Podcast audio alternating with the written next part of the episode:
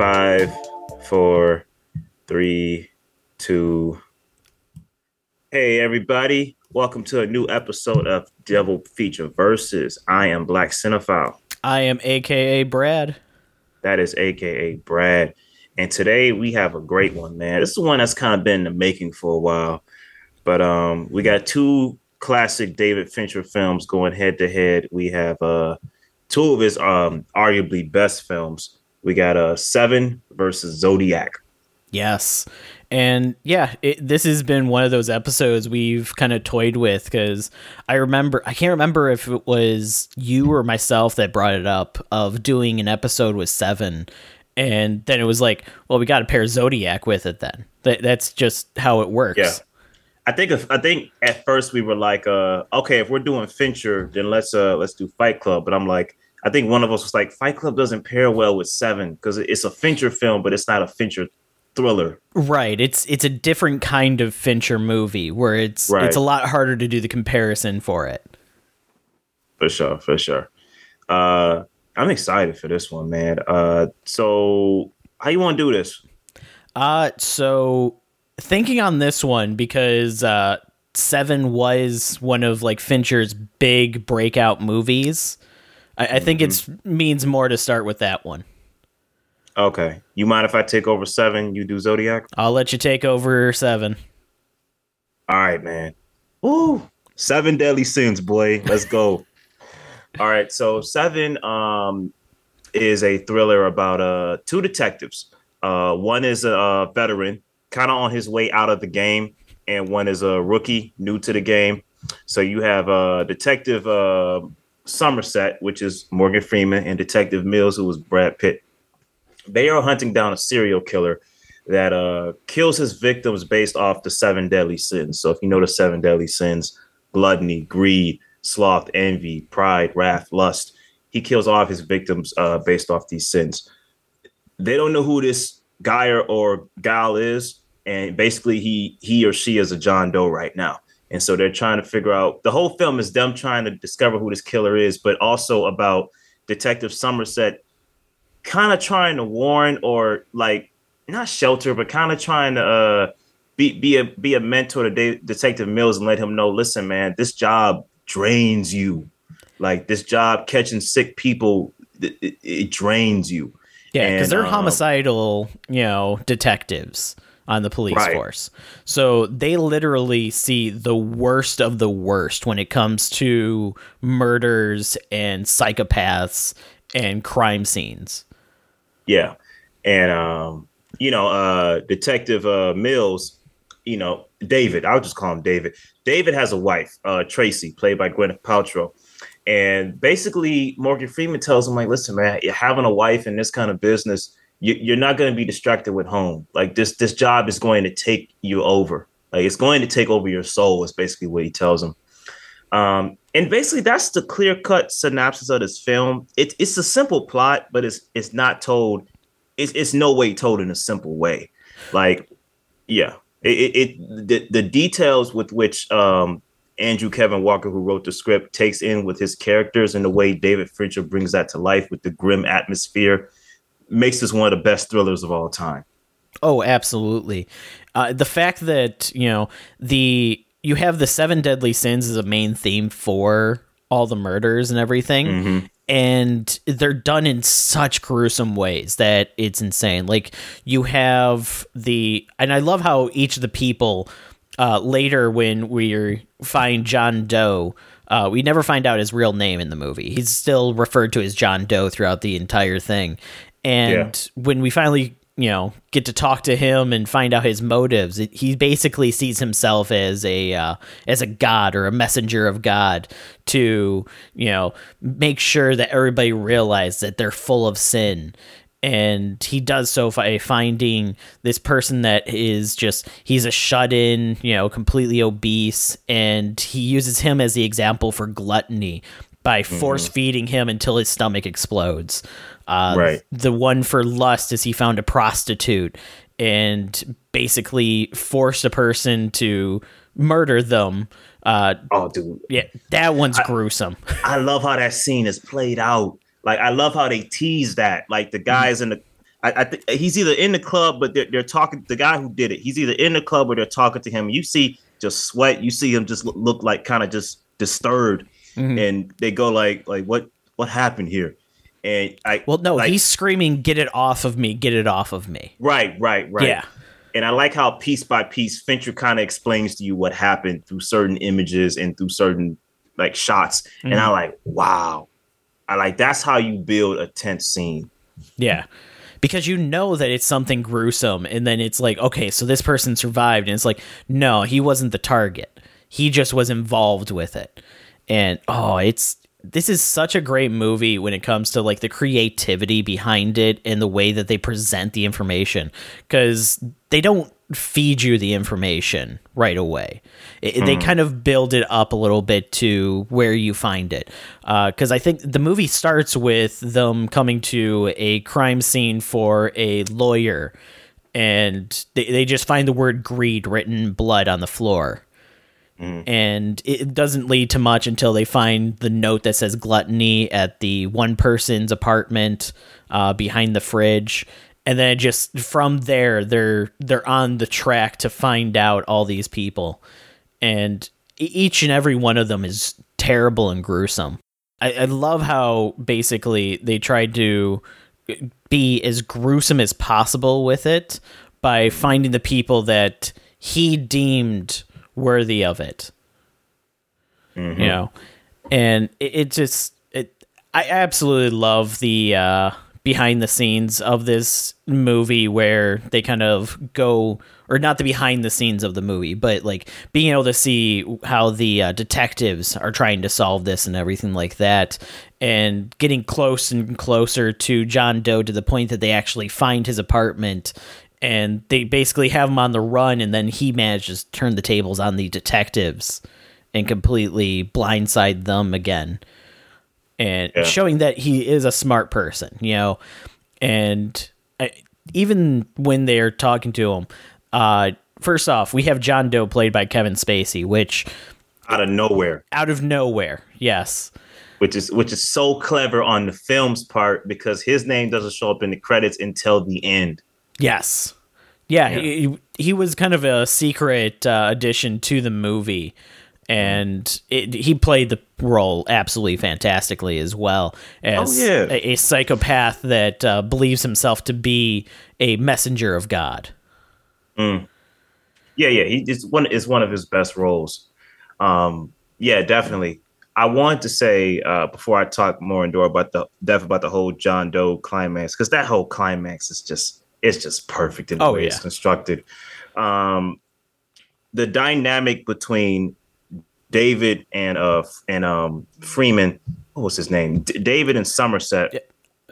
So I like how uh this film injects humor every it, it, in in the little ways that it can. Like there's a there's a scene where they come to a door, and Williams like uh we can't get in this door. We got we gotta come back or something.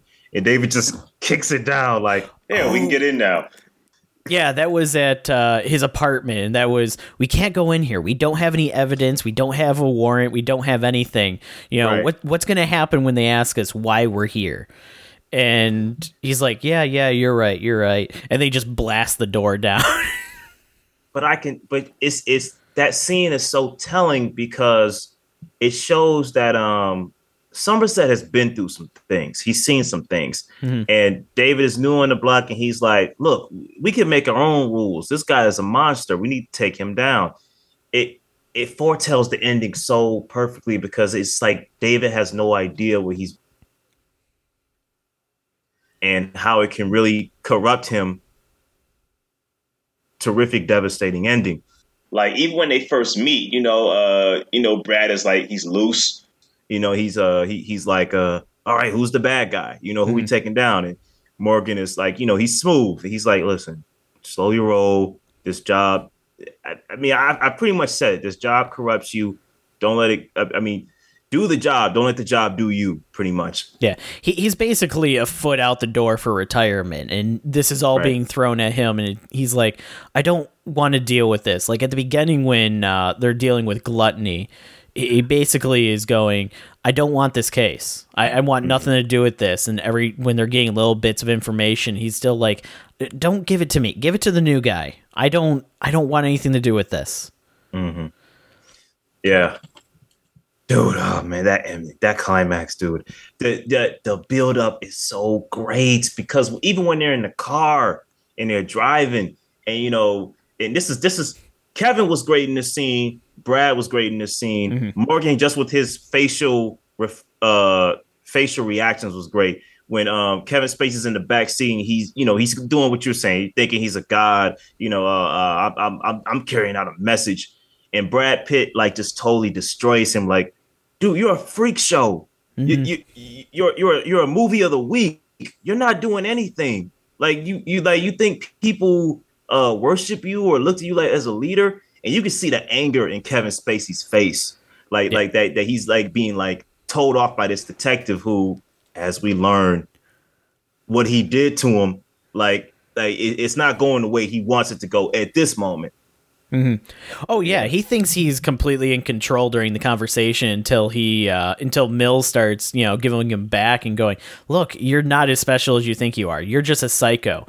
You're just right. like every other psychopath out there."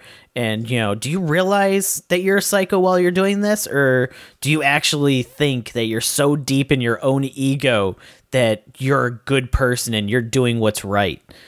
And I love that scene. Oh, dude. it's such a great conversation because not only that, but you have like uh, Somerset just standing by and like watching it happen as they're mm-hmm. driving along, and it keeps flashing to him like looking in the rearview mirror at uh, John Doe and you know kind of looking over at Mills and then back to the road. And He's just silent while Mills is just doing this entire thing, and oh, it's such a great scene. The basically as soon as they capture John Doe and this movie just ranks up from, you know, in terms of uh, the thrills.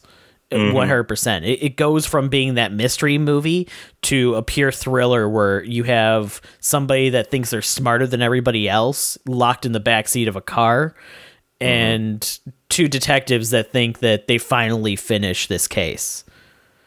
Yeah, um, yeah, yeah, pretty much. Uh, because you got the killer. Where, where do you go from here? But um, but I love how even though Brad got the best of him in that car, it's that final climax where we realize that uh, John Doe has the best of, of Mills. Mm-hmm. Um, because I love how this film says so much about humanity. And in, in that moment, you you got Somerset that this is still a guy who goes by the book. He he feels Mills. He mm-hmm. understands mm-hmm. why Mills is angry. You know, it, it's it's that meme worthy moment. You know, what's in the box? What's in the box? Like, yeah, like what's in the box? And, you know, Morgan's like, David, David, David, he made you a suspect, or he yeah. said something like that. But um, you know, his, his wife's head was in the box, bro. And yeah. it's like you see the flashes of Gwyneth Paltrow's face, and you're and you see Brad just break down like, oh, oh no and you're like the audience. You're like, waste this motherfucker. Yeah, waste him. Shoot him right now. Shoot him. You have the gun already right. pointed there. Just pull the trigger. Yeah, man, that's uh that was rough, dude. And and you got Somerset again, who plays by the book, going, "Don't do this, man." And it's not even about going to jail. It's the fact that he, he doesn't even realize he's playing into um so into John Doe's John Doe's plan. So what what what sin was he in the end? Uh, so in the end, uh, John Doe was envy because he was envious of the life that Mills had, right? Because it right. was a life that he would never be able to have himself, and uh, Mills was wrath because he was wrathful over the things that John Doe had done. Yeah, yeah, and everything just fit together in his plan. It's just, it's just, it's horrific, man. But it's so horrifically perfect Mm-hmm.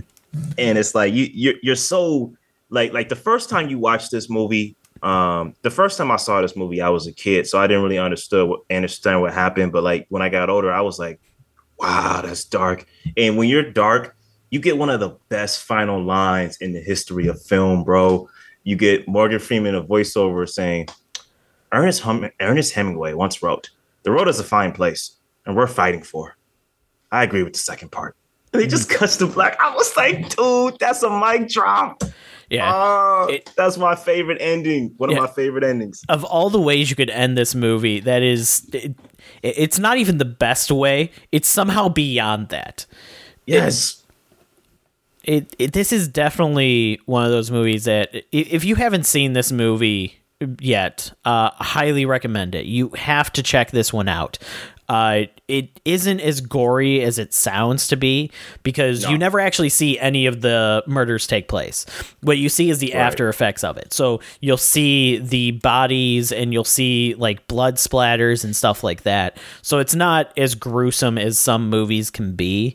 Uh, in terms of like gore, it's it's somewhere in the middle there. And right. it shows you the end result. It doesn't show you how it got there. Right. So people with like weaker stomachs and everything like that, this movie you should be able to for the most part handle it uh, mm-hmm. uh cuz it's not too bad and I highly recommend it. Like it it if you were to like read the description off Wikipedia, you'd be like this has got to be like the goriest movie ever made. And it's like yeah. it's pretty low on the scale in terms of that. It's just more the darker tones that everything falls behind. Yeah, man, like everything is constructed so perfectly in that ending and when you hear about the behind the scenes of this film, it gets even more fascinating. Like, like the studio didn't want that dark ending. They they did really? not want that dark ending. Yeah, and that ending was in the original draft. And Fincher was like, "No, you gotta you gotta keep that ending. That's the whole point of the movie. Mm-hmm. Like you got you have to keep that ending as bleak as it is." Studio was not for it, but eventually they kept it. And yeah, Fincher was very adamant on that, man. And I can see why, because coming off your debut film that you weren't too happy with, Alien 3 was David Fincher's first movie. He doesn't like that movie, he disowned it. Um, coming off that and coming into this, I can understand Fincher going, I, I, gotta have control of this. They have to keep that ending. You have to shoot the dog. Right. The dog dies. You have to shoot the dog. Yeah, if the you dog know? doesn't die, then the rest of the movie was pointless. Right, right. And that that's true. I don't know how they could have rewrote this uh, because it's perfect the way it is. If they if they rewrote it, it probably would still be a classic movie, but it'll be a classic movie with a possibly flawed ending. Yeah, if they rewrote it. Well, I also love that uh, when John Doe first turns himself in, the plea bargain to admit to all the murders and everything that uh, he did was being able to bring Somerset and Mills to the location where they can find his last two victims, Envy and Wrath. And so while they're going there, the entire thing is what did he do to these two people that because it's shown in I think it's during Sloth that uh, he's been planning these out for years, you mm-hmm. know. So because he had like pictures of him like every day over the course of a year as his body was deteriorating and so you already know if there are two other bodies they they could really be there and mm-hmm. it turns out that he it was you know john doe and mills were the last two victims in his weird psychotic play mm-hmm. you know yeah, yeah. I, again, it works so well. You know, I heard that Denzel was initially supposed to have the role of Brad Pitt, but he turned it down. Now, I don't know if Denzel was kind of like, this movie is too dark. I can't do this. Or if he he didn't think he could do it. I would have liked to see what he would do with Mills, but I don't know if I like to see Denzel in such a role that that just go, comes to such a horrific end. You know, just yeah. we know Denzel to be the hero and Brad's the hero in most movies too. But oh, yeah. Brad can play the hero and the hero who gets got and the villain and such. He can do that. But like, yeah, I don't know if I can see Denzel do a movie like this just because it get it it goes there. You know what I mean? I could see it honestly. Uh, I don't know if it would be better than Brad Pitt. I think they'd basically be in line with each other in terms of like performance for that kind of role and everything. Uh, mm-hmm. So I don't think like we're missing out by having Brad Pitt in the role, and I don't think absolutely it, not. wouldn't have been you know getting something better with Denzel because absolutely uh, between the three main people in this Brad Pitt, Morgan Freeman, and Kevin Spacey, eh, they all knock it out of the park. You know. Yeah, yeah, I I agree. Like, listen, this is a very grim movie, but it's a grim movie done with with surgical precision. Mm-hmm. Like this this kind of film is what makes Fincher Fincher. Yes. He can take a grimy thriller like this and make it beautiful to look at in all of its disgustingness. Oh, absolutely. He, he focuses on the gore, but he doesn't focus on the action of the gore. You know, he he he focuses on atmosphere and style and character. Yeah, he focuses on the tone of the situation, right. not so much what happened. Yeah, uh I'm I'm all set on this one, man. It's, it's one of my favorite films. I, I I really can't find anything wrong with it. I give it a five. Um, yeah, it, it's a five. It's it, if I were to try and find something wrong with this movie, it would literally be nitpicking because every scene just flows perfectly. The pacing is on point.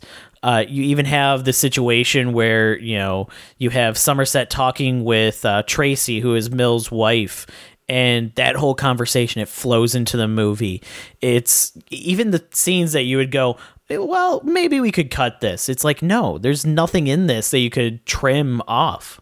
I feel like the only way you can complain about this movie is if it's it's not your type of movie or you go uh, brad pitt uh, blinked too many times in this scene. Yeah. He, he, was he was only supposed to blink five times. He, he blinked 10 right that, that, that that's a notch yeah, I can understand people that aren't into like crime thrillers or anything oh, like yeah. that looking at this and going, "It's it's not my movie."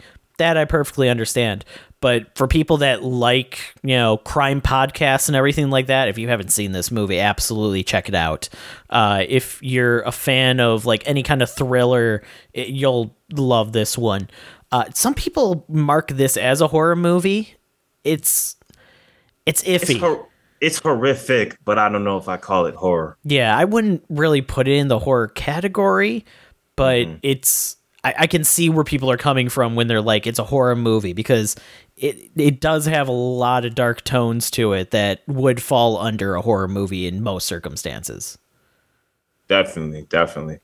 Uh all right, I'm I'm ready to move on. What about you? I'm ready. So next on the list we have the uh, 2005 movie Zodiac, uh, once again directed by David Fincher. This one follows basically a not note for note retelling of the events of the Zodiac killers uh, murders, but very close to it. Uh, this is actually the first time I saw this movie. I've seen Seven before and everything like that, but this one just because it only focused on the Zodiac killer, it didn't really interest me too much. But oh, this was your first time. Yeah, this is the first time I uh, checked this one out. All right, cool. And uh, I, I had to say, it, knowing what I know about the Zodiac killer and everything like that, I even went back and confirmed a couple things like through Wikipedia. Is like, wait, was that all true? And it's like, yeah, that was all true. Uh, with this movie. So we basically follow the police investigation going through the Zodiac killer as you know he's sending letters to the press. Uh, the FBI starts getting involved. The press decides whether it's going to publish the letters and publish the information they have about him, trying to decipher who he is using the uh, what was it the the uh, the codes that he sends. Um, the letters, yeah, yeah, the letters he was sending, the the ciphers that he was sending, and mm-hmm. everything, and it's a great movie. So basically, the main cast is uh, Jake Gyllenhaal as one of the. Well, he starts as a cartoonist for one of the papers. Then we have uh, Robert Downey Jr., who is an investigative reporter. Uh, we have Mark Ruffalo, who is a police officer. We have this. This one has a lot of other people in it. I'm trying to remember who else, but they're the main ones that are presented as following this entire situation of Zodiac Killer. Mm-hmm. And it's done so well in seeing presenting the information because obviously it's still completely unknown who the Zodiac Killer was we can only go off the evidence and everything that was presented to us, you know, in reality in this movie. And it doesn't take a left field turn at all and be like, oh, this is totally the Zodiac killer. You know, we're, we're going to change history and find him and everything like that. There it, are pri- there are prime suspects. Yes. Yes.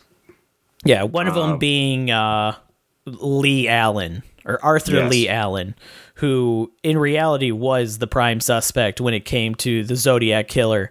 And everything presented in this movie is actually accurate to the you know proof and the uh, investigations and the evidence they found against him.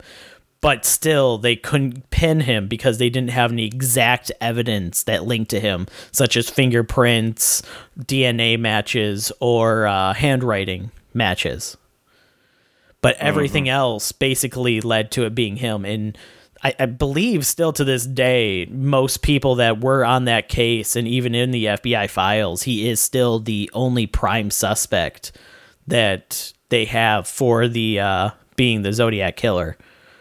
Yeah, man. Um, you know, I've only seen this movie um maybe maybe uh, maybe I, I think want to say I think I want to say twice, but I had just saw this for the first time not too long ago because like the people who would talk to me know I, I liked Fincher, but mm-hmm. Zodiac was always one of those films I'm like I'll get to it, I'll get to it, but everybody be like, dude, that's probably his best movie. I'm like, how dare you down talk Fight Club?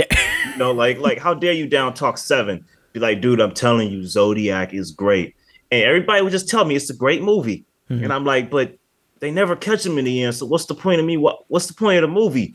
But you know, I finally sat down and watched it one day, and I'm like, dude, this is like, I think one critic said this is David Fincher's most involving film. Meaning he, like you said, the film is detailed and accurate to a T, mm-hmm. and Fincher takes all of this information um, I, I don't want to say all of the information because you know you can't you can't pack a whole investigation in one movie. But he takes the important parts, makes it linear, makes it make sense to us, and just like the the film gives you anxiety as the main character, um, Jake Gyllenhaal uh, plays in trying to figure out who is this guy. There's something we're missing. I like I like how the film is, is as anxious as its protagonist. Mm-hmm. Oh yeah, because at the same time, we don't know how close they ever got to finding him. For all we know, it, the Zodiac killer was never even a suspect. Because I like how when they're going through the evidence and everything with the uh, handwriting expert, and he's like, "I've cleared 200 names." of people that are definitely not him and everything mm-hmm. like that. Uh, one of them being uh, Leigh Allen, and going through it and everything, and being like, "Look, I understand the circumstantial evidence you have and everything, but looking at these." It, you don't change your handwriting and stuff like that. You know, once you have it in your mind, this is how you write an R. You'll always write an R that way. It might change a little over time, but the strokes are going to stay the same. Right. And it's it, being able to like be that confident in it as well. And even to this day, he still, I believe, uh, says that it, to his knowledge and his expertise, it, it still isn't him because of those matches didn't make it, and nothing or for anybody that uh, came across his desk was even close that he had that thought of well it might be this person. It's, it was always it's not. No we're not on the right track. Mm. and you see that yeah. in this movie where they're all struggling to try and figure it out and you see the tension behind them all as they're doing this and risking their lives to do it as well because it's public knowledge that these you know these police officers and this these newspaper are you know reporters and everything are on this case to try and find out who he is. And it's a game of cat and mouse to him. Dude i love um what is what can you not love about this movie? But uh i like how it starts off. I like how the actual scenes of people being killed um or or, or severely um harmed by the zodiac killer they're, they're filmed like a they're filmed like a horror film, like they're filmed like a slasher, but they're not done. They're not done in a in a crude way. Like they're they're they're done in very cold. They're, they're showing a very cold, um, objective manner in how these people were killed. Mm-hmm. You know, um, and, and I like the way uh, Fincher tracks his camera. I like how he uh, he, he kind of like keeps the audience on um on pause of what's going on.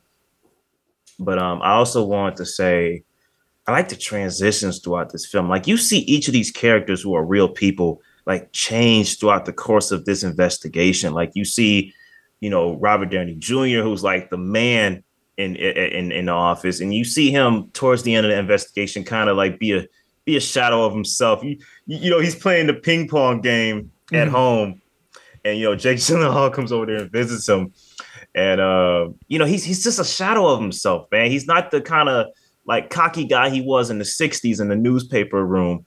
Um, Jake Gyllenhaal has a family you know like uh but he he becomes more and more obsessed with it to the point where he tells his wife i gotta i, I gotta go like yeah. i can't I, yeah I can't let this go. I I have a new lead. This could be it. This could be the end of this, you know, investigation. I got to go, and it it causes him losing his family. Yeah, it does. It's it's obsession.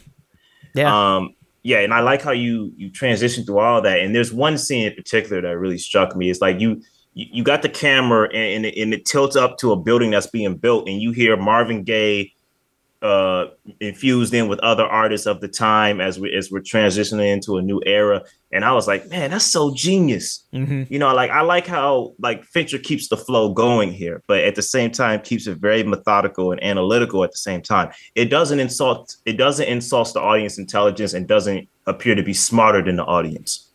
You know? Right. I mean, this is a dialogue heavy kind of thing because you can't right. show it from the perspective of the Zodiac killer.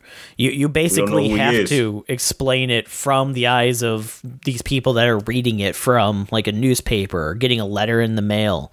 You know, it this is one of those movies where it's harder to do a show don't tell kind of level of storytelling, mm-hmm. but at the same time, yeah, like you said, it doesn't talk down to the audience this is why uh, a certain director is key because I think in most direct in any kind of director's hands, this this will come off as boring. You know, mm. if it wasn't a series, if it wasn't like a uh, a true crime docu series, it would come off as a little boring. But I think in Fincher's hands, he knows how to make it flow. He says, "Okay, this is going to be talkative, but we're going to keep the audience engaged with talkative. We're going to have the right shots and the right angles on faces." dude, the interrogation of Arthur Lee in of uh Arthur Lee Allen is so tense, mm-hmm. but like nothing is happening. But it's it's John Carroll's Lynch um facial expression and their reactions to him that make it so tense. Like this guy seems like he could be actually dangerous. Oh yeah, even yeah. though they're like they're basically in a room with somebody that they suspect is the Zodiac killer. Right. And he has such a calm demeanor about him when he's answering these questions. And it's like he practiced these answers and everything. And you're just like it, it it's got to be him. There's no other way than it it, it has to be him. There's Mm-hmm. no other possible way that everything could line up so circumstantially that it isn't and the movie does a good job of kind of backing away from it a little bit, and not being like, look, it's definitely this guy. But at the same time, they had to present all the information, and all the information does lead to him. yeah. Well, I don't think the movie backs away from it being him. I think the movie stays objective. Yeah, that's what I mean. It stays objective. Oh, okay. It doesn't like fold in and this becomes like a hit piece on uh, you know, Arthur Lee Allen saying you're definitely the Zodiac killer directed by David Fincher. You know, it's it's a Zodiac movie where he is a large part of it, but it doesn't zone in just on him. Mhm. Yeah, absolutely. Uh, yeah, what can you say about the cast of this movie, man? Every everybody just brings it. Oh, like, yeah. everyone is on point in this one. Uh, you got RDJ in his element. Uh, I want to say pre Iron Man, or was this after uh, Iron Man one? Th- this was pre Iron Man. This might have come out when they were like starting to get him on board to be in Iron Man.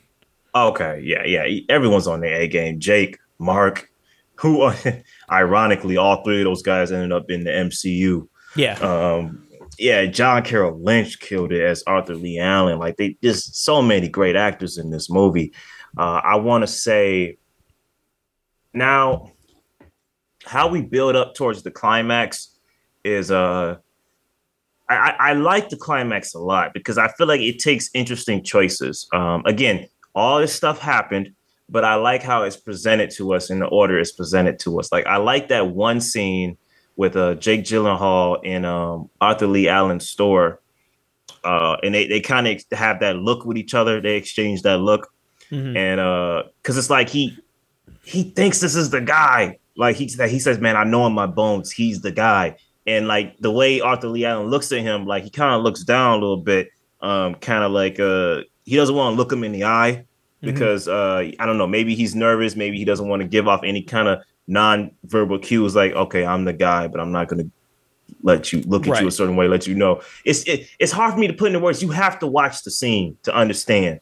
But yeah. the way, yeah, it, basically every time that we see Arthur on screen, he's very cocky about himself, uh, mm. very much in the same way that the Zodiac killer is in his letters, where he's basically taunting the police and you won't find me, you know, you'll never be able to find me and everything like that. And that's one of those moments where we get to see Arthur kind of in a different light, where he's not in full control of whatever situation's about to happen there. Mm. Uh, the only other time we see that is when the police police are raiding his home and he like pulls up and he literally gets out of his car and he has three officers walking outside of his home.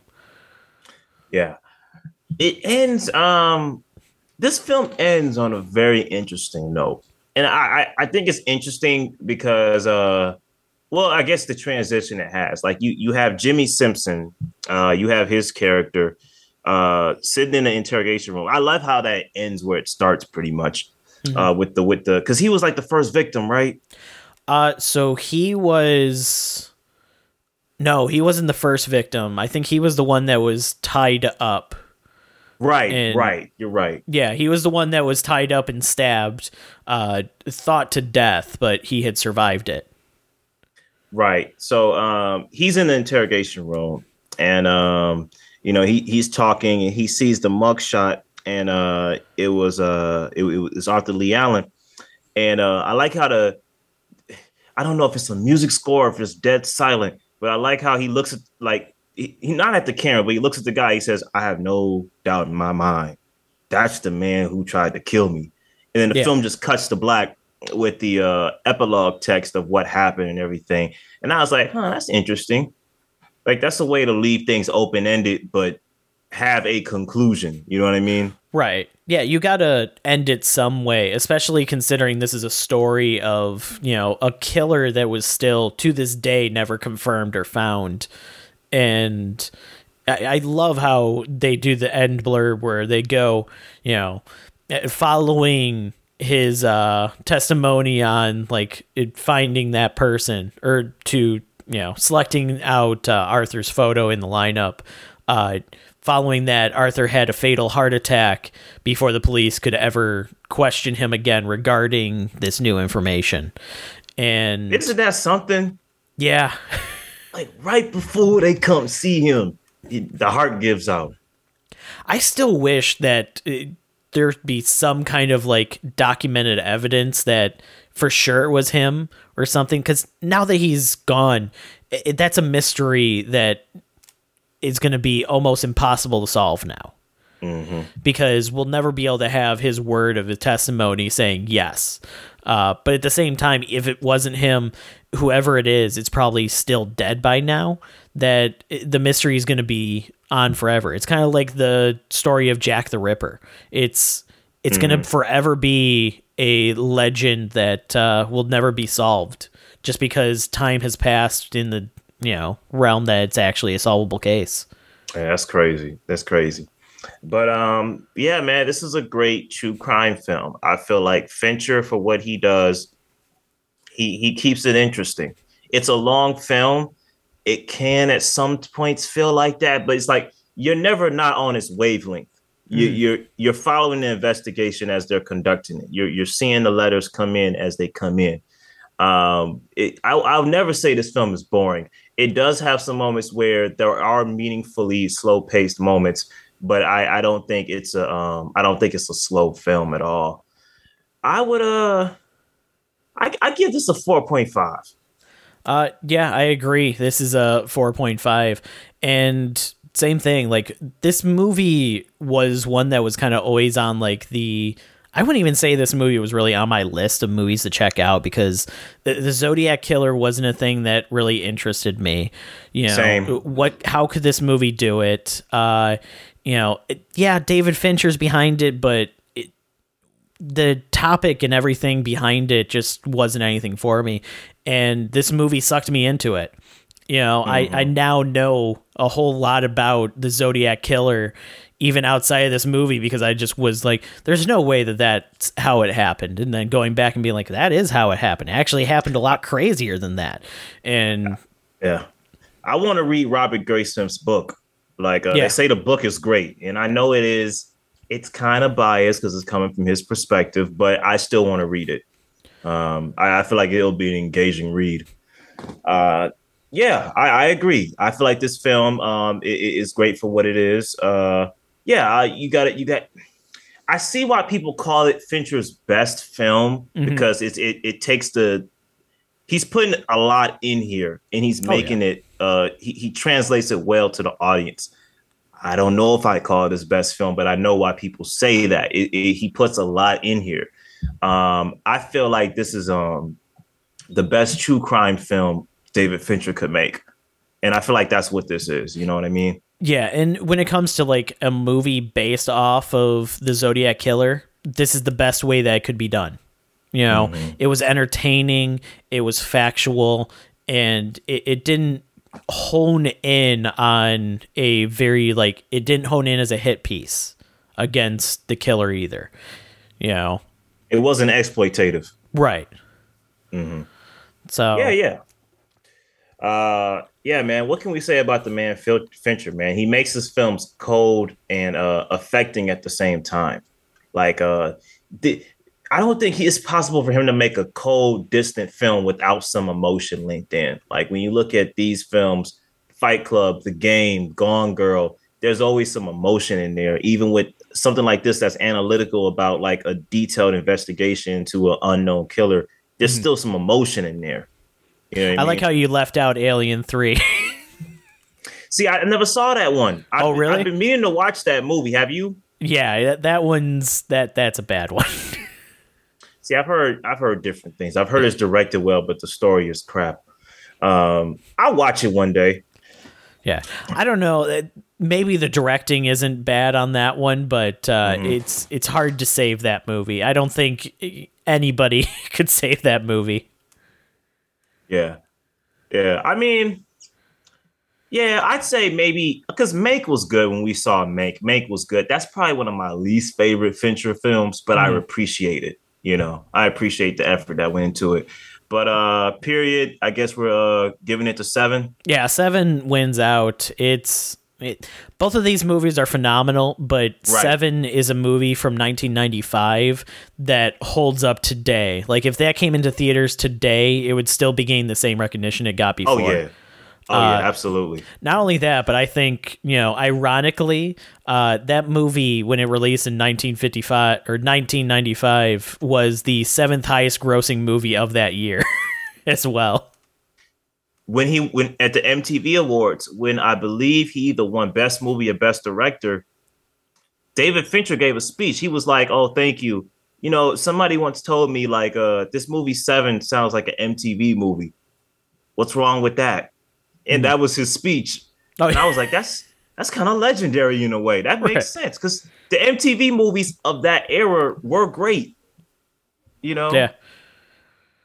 yeah. All right, man. Uh, so uh, anything you've been watching lately? So I've seen a few things. I've uh, I've been actually binging some comedy specials lately. Uh, it, watching uh, Shaun of the Dead previously, uh, I decided to check into some uh, more UK comedians and everything like that. So I, I've been uh, doing a lot of that. Who are, who are the people? Uh, so one that I just finished watching was the new uh, I- Randy Feltface, who is a puppet. It's a purple puppet that uh, is puppeteered by a comedian to tell absurd stories and jokes from the perspective of a puppet, more or less. Uh, then there, I'm trying to remember. James Acaster was one of the ones that I watched recently. Uh, Greg Davies was one, It's Mm. I, I've just been going through a bunch of like UK comedian specials that came out in the last like year or two that are on Netflix and stuff. I think the only UK comedians I know are Ricky Gervais, of course, and there's the one guy that does the roast, uh, Jimmy Olsen, I think. Jimmy, somebody. Jimmy Carr? Jimmy Carr. There you, there you Yeah. go. Jimmy Carr. Okay. Yeah, I love Jimmy Carr. He makes me laugh. Oh, Jimmy Carr's great. Um, Yeah, and I, I don't know if he's a talk show host, but is Graham Norton a comedian? Uh yeah, he's a comedian. He basically started out the same way as like think of a Stephen Colbert or something Right, like that, right. where he was a comedian that kind of started getting his own talk show and everything. Yeah, I, I like him. I like him. I like Craig Ferguson. Um, oh, Craig Ferguson's great. oh, he's Scottish though. He's not really British, right? It- you know what? It's uh, it's overseas comedy. It, it's it's all one country over there. He's over there. Yeah, it's- he's somewhere. It, not American. That's right, right, right. Um, yeah, I, li- I like I like those guys. Uh, those uh, those guys I, ne- I mentioned. Dude, I had me a treat at the movies this past uh, week. I told you I'm back. I told you I'm back to going to see movies. wait, wait. Let me guess. Let me guess. You went and said Lyle Lyle Crocodile a second time. You know, it was sold out, man. Oh, So I had to I had to go settle for Smile. Okay. I went and saw Smile and Barbarian, man. How was Smile? That one's still like a curious one on my list. Smile is actually a pretty solid horror film. Okay. It's actually pretty solid. It, it, it has some some good jump scares in it. Um, a nice grim storyline. For for a film where a smile is terrifying, it uh it's it's it's it's not a smiling time. It's not a smiling good time at all. Right. Yeah. Yeah. I expect. It's good, man. I uh I enjoyed it. I would give it. I would honestly give it a three point five out of five. Okay. Um, it so it, it was a solid film. It, it it did its job well. Parker Finn is very good at jump scares. There's a very good storyline about trauma in there. Uh, yeah, it's grim though. It, it it was more grim than I expected it to be. Uh, I'd say if you want to check it out on streaming or check it out in theaters, you, you you'll you'll get your money's worth okay. it's a good movie. Um, so Sosie Bacon, I believe, is the the main uh, actor's name. Uh, Kevin Bacon's daughter. Mhm. Uh, I think that's her name. Don't quote me, but she does a pretty. She does a great job in the main role. Um, because basically, this woman is dealing with something that was traumatizing to her, and is affecting her life. Um, and she doesn't know how to deal with this like little uh, paranoia she has about uh, a smile and like I I, I want to tell you what happens without telling you what happens, but basically her character experienced something traumatic with a patient. And ever since then, she's been seeing the same kind of disturbing visions her patient saw at the time of when the traumatic thing happened. And it, it plays it very well. Sosie Bacon is her name. Yeah, she Okay. did great, man. She, she was pretty awesome. Um, but Barbarian, man, let me tell you about this film, dude. uh, this is a great American horror film, dude. I, I mean, it, it's so unpredictable. The structure is non-linear, but it's done so well, man. Mhm. And um, being that these are both, I think these are both debut uh films for their directors, Smile and Barbarian. Both directors did a great job. Uh, I, I like Barbarian a, a lot more for different reasons, but basically, Barbarian starts off with a woman. Have you heard of this movie? I have heard of this movie. Okay, so it starts off with a woman that gets an Airbnb, and it turns out somebody's already in the house, somebody who's already renting out the house, and, and um, there's a bit of a miss a mix up, and he's like, "Listen, I already got a reservation here," uh, and she's like, "Oh, okay, well, I had a reservation here." So until she finds a new place, he says, "Do you want to come in? You, you could just lay on the couch, uh, stay stay on the couch until you find a new reservation." Now, granted, uh, uh, uh, uh, um, as it should be. She's a little wary of this guy because she's like, I don't know this guy. I don't know if I should come in this house with him. Um, it, it's played by Bill Skarsgård, so you know. Right. Who is a great, like, creepy kind of like performer. In this one, it, he toes the line so well as as as as to whether she should go. Should should this character trust him or not? Mm-hmm. He's turned on the kind of like cute guy, but he's also turned on the guy that might have some bodies in the basement kind of vibe. Right. But I love how the film it, it teases you with with what's going to happen with this guy. Like, is he all in the up and up? And then the film just veers into a direction you didn't expect it to veer to, unless you've seen the previews or read some reviews. Right. I um, remember seeing the previews for this one. It looks like it's, you know, it starts off as the, oh no, it's an Airbnb horror thing, to this is a right. psychological trauma story. I don't know if, tra- well, well, some some scenes might make you a little traumatized. Like, right. dude, that's so effed up. But the movie is played so well. Like, there's so there's such great humor and horror in this film, dude. Like it's it's it's such a well-made American horror film. And Justin Long's character, oh man, I want to tell you so much about him, but just just he he's the guy you love to hate in this movie. He does he his his performance is so good, dude. I was like, this is the Justin Long I missed from Jeepers Creepers one. Like right. he is so good in this movie. Okay. the main Bill is good. The main actress, she's good too. Um, but dude, I can't tell you much without ruining it. But I, I, love Barbarian, man. I give that movie a five out of five. Okay, that one was on my list to check out because I remember seeing a trailer for it and going, okay, so it's like an Airbnb kind of horror movie of you know, is this a killer? Is this? And then it just kind of falls off the rail. Based on the trailer, I, I could not tell you what this movie is supposed to be. to be and honest, that's a, good, that's a good thing all you need to know is that uh, there's two people of a, a, a, mistaken Airbnb reservation, and there's a basement, and there's Justin Long. Yeah. That's all you need to know, man. What's it with Justin and, Long in basements when he appears in movies? I don't know, man. I don't know, but the movie is great. And uh I think it was filmed in uh Detroit because it well, it's set in Detroit. Uh I know but, it's set in Detroit. Uh that's one of the reasons that it got on my radar in the first place is it was like a Detroit movie. And dude, it kind of has like that Candyman feel about it, where it's making like a like social commentary, because uh the the the um the house is in Brightmoor, and if you know Brightmoor, Brightmoor is kind of like a bad neighborhood. But mm-hmm. I like how uh they they make you seem like like no, that's not the hood. That's a that's a terrible neighborhood. Yeah, like, there, there might be monsters there. You know, like I, I like the commentary that the film gives. Like it, it's really great, dude.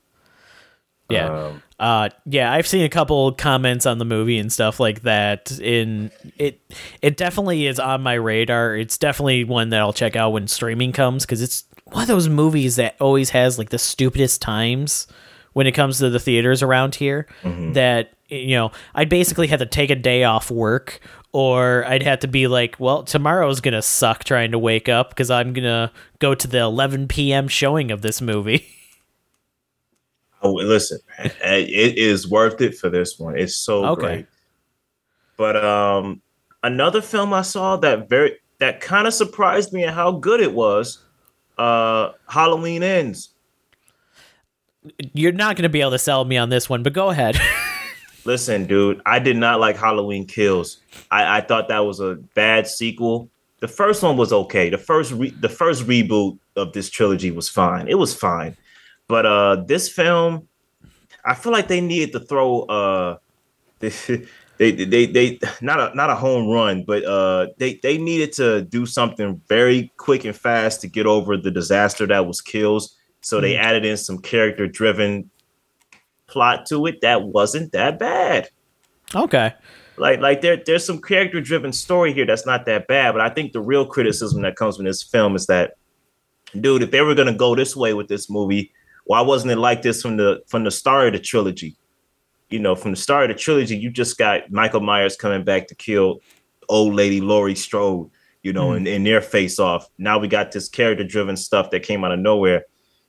The, the the trilogy as a whole is very tonally uh uh dissonant. It, it's very tonally off, you know, and I, I understand that, but I feel like they need to do a hay they need to throw a haymaker to get over how bad and disappointing kills was and i think ends is a solid end to this trilogy.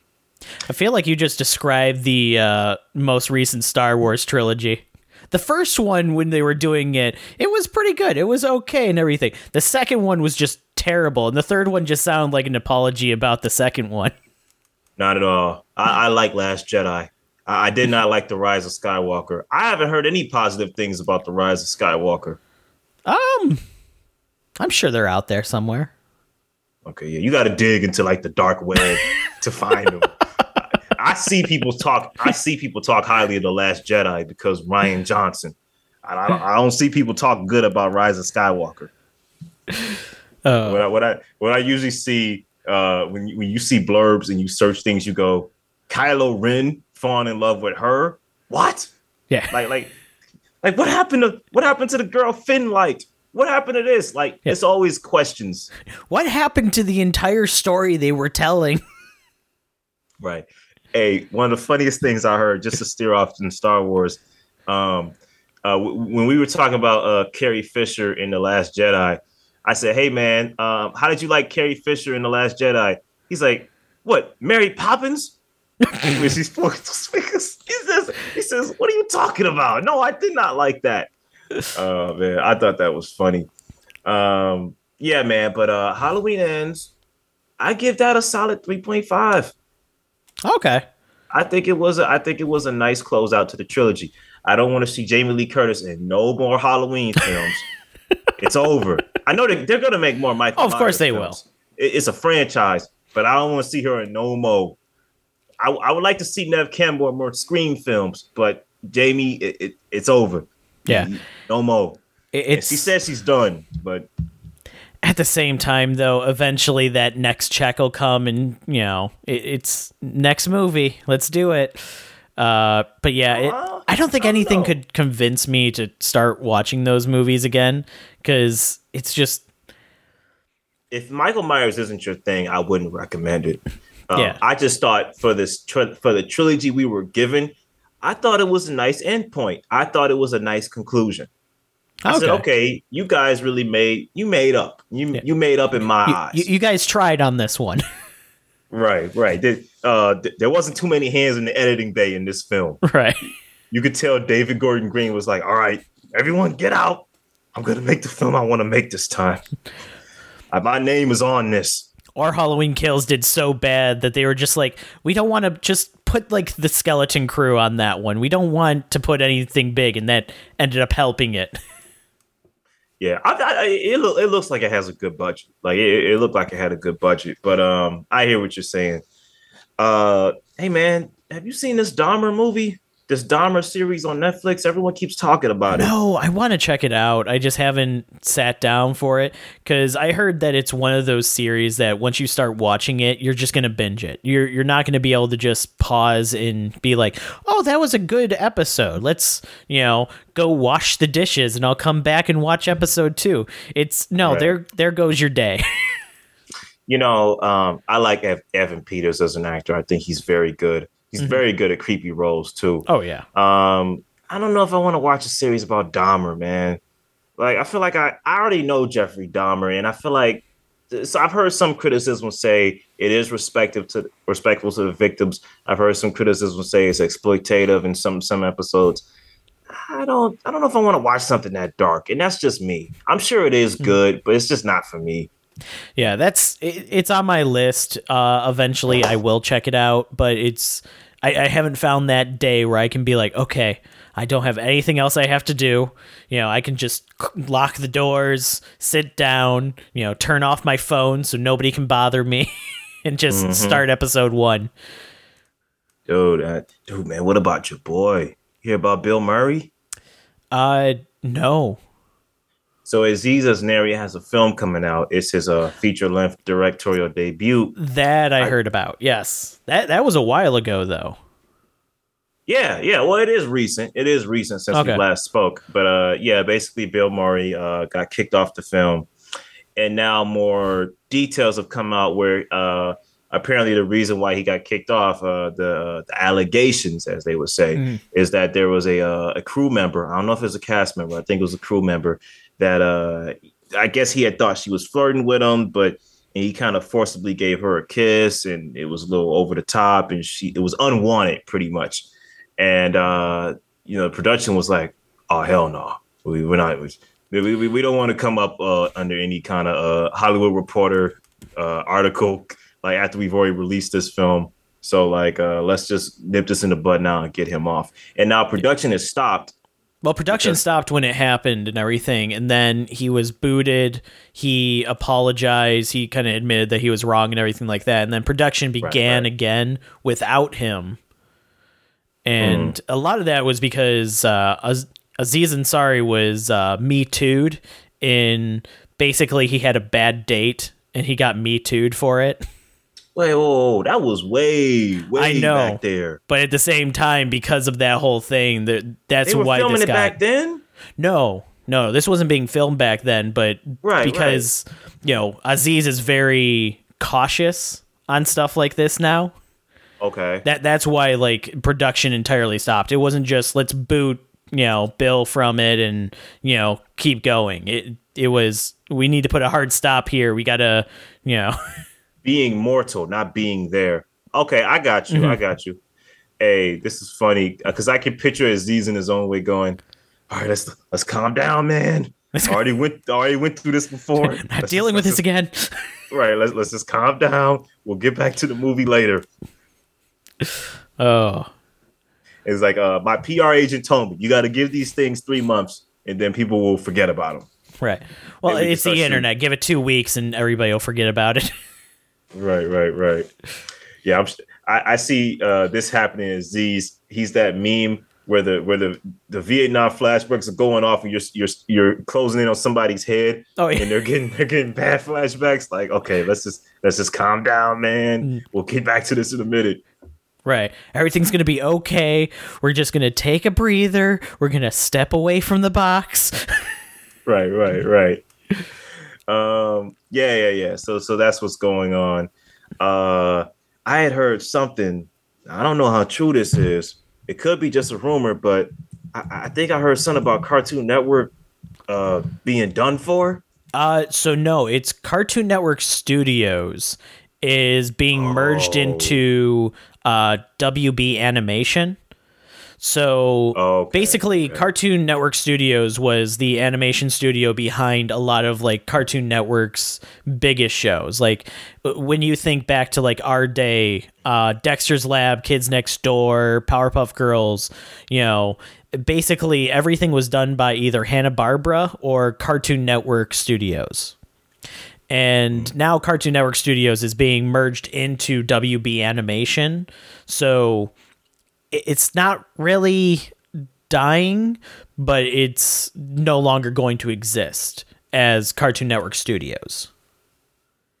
Okay, so Cartoon Network channels thing. Yes. But WB is taking over. WB Animation is going to be like the new house for like all the animation work for those shows, which WB Animation was already taking over some of it like mm. I want to say a good portion of the shows were already being worked on by like WB Animation, like T Titans Go, and uh, trying to think. Uh, there's a couple others. I really don't know what's on Cartoon Network these days outside of like Adult Swim. So, dude, past regular show, uh, Adventure Time and Infinity Train, I don't either. Yeah, well, none of those are going on anymore either. So, right, I'm I'm I'm way out of touch, man.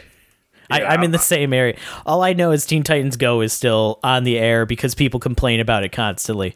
That's all I know. okay, okay, yeah, yeah. All right. Well, that's well. Is that good news? Uh, I that- I don't consider it to be good news because at the same time HBO is cutting things left and right. So who knows what cuts this will lead to? Uh, with them just going because right now they're phrasing it as look it's all going to be under one studio now. So it'll be a lot easier for like the uh, artists and you know the directors and the writing to you know be on the same page for everything instead of it being in multiple places. Uh, but in reality it's like okay but how many people are getting cut now because they're not bringing them over to wb animation mm-hmm. from cartoon network studios?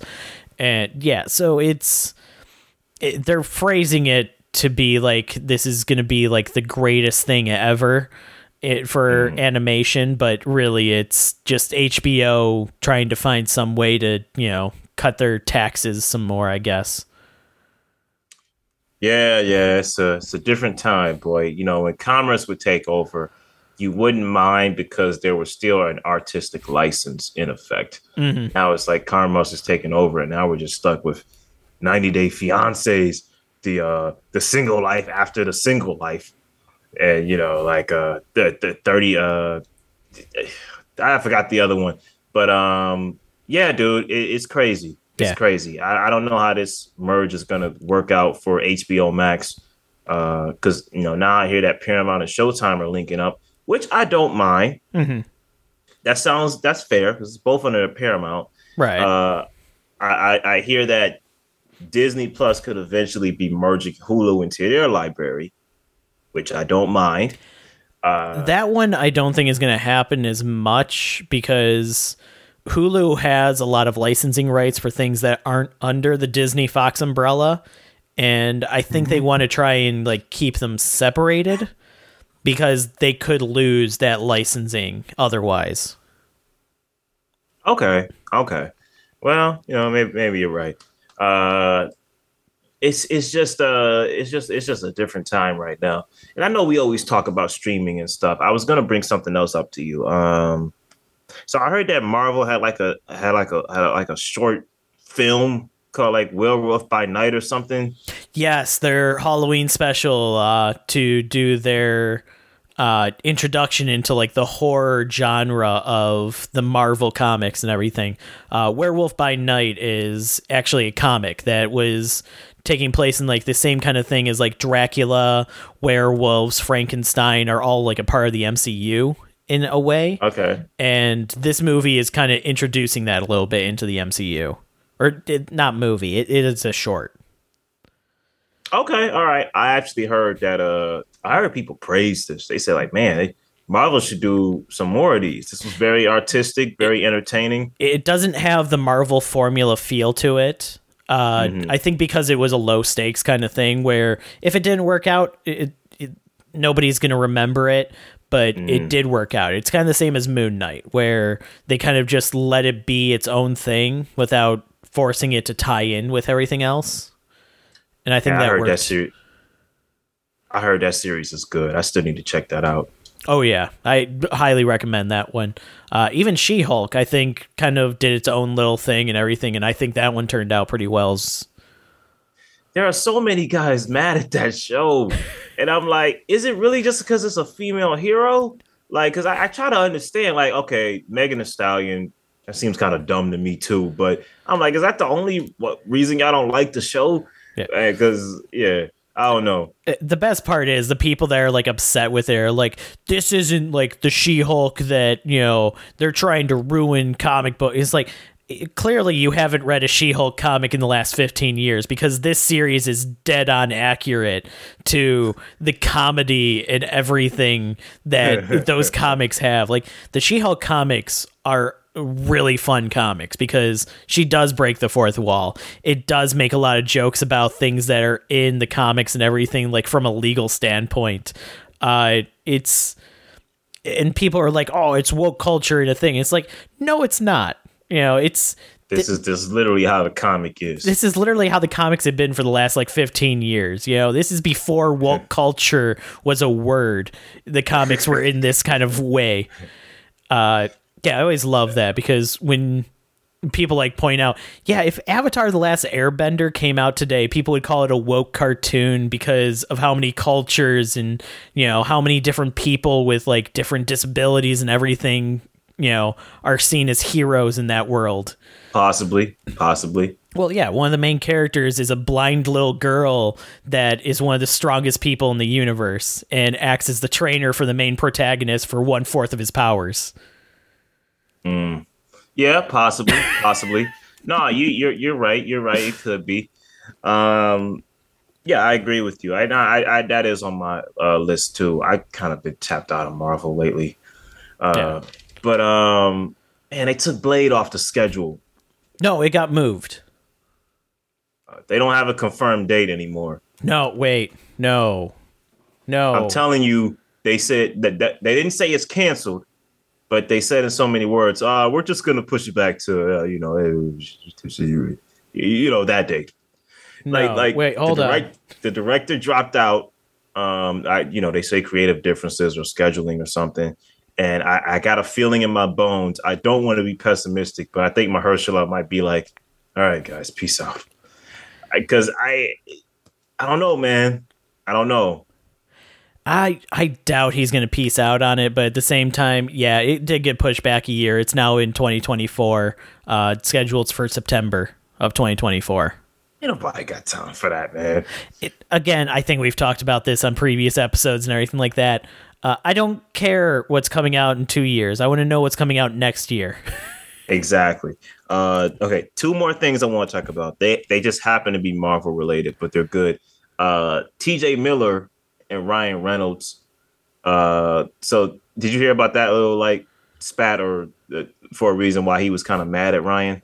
Uh, no, I know T.J. Miller was going through a lot of stuff after right, his right, uh, right. you know, what was it, brain tumor he had? Oh, I don't know about the brain tumor, but I know about the the, the allegations and like kind of like the uh the quote unquote cancellation that came as well. Oh, he had that too, but he also had some medical thing come up. Oh, I didn't hear about that. That's sad. Yeah. Uh, well, anyway, he was saying that you know he got for a minute he was kind of mad at Ryan because Ryan Reynolds. There was one moment on the set of Deadpool 2 where he made a joke or something that was in regards to his character, and, and basically in so many words said like, uh, "Oh yeah, you're just the one character that's here to uh, uh, uh, help us make up for lost time until we get to the um, until we get to the next scene." Like, basically, he was like like like dogging them through mm-hmm. through his interpretation. Uh, I don't know if it really happened. Uh, but anyway, after that, he said Ryan Reynolds reached out to him and they talked, and that um, you know, uh, uh, they, they they they made up, so to speak.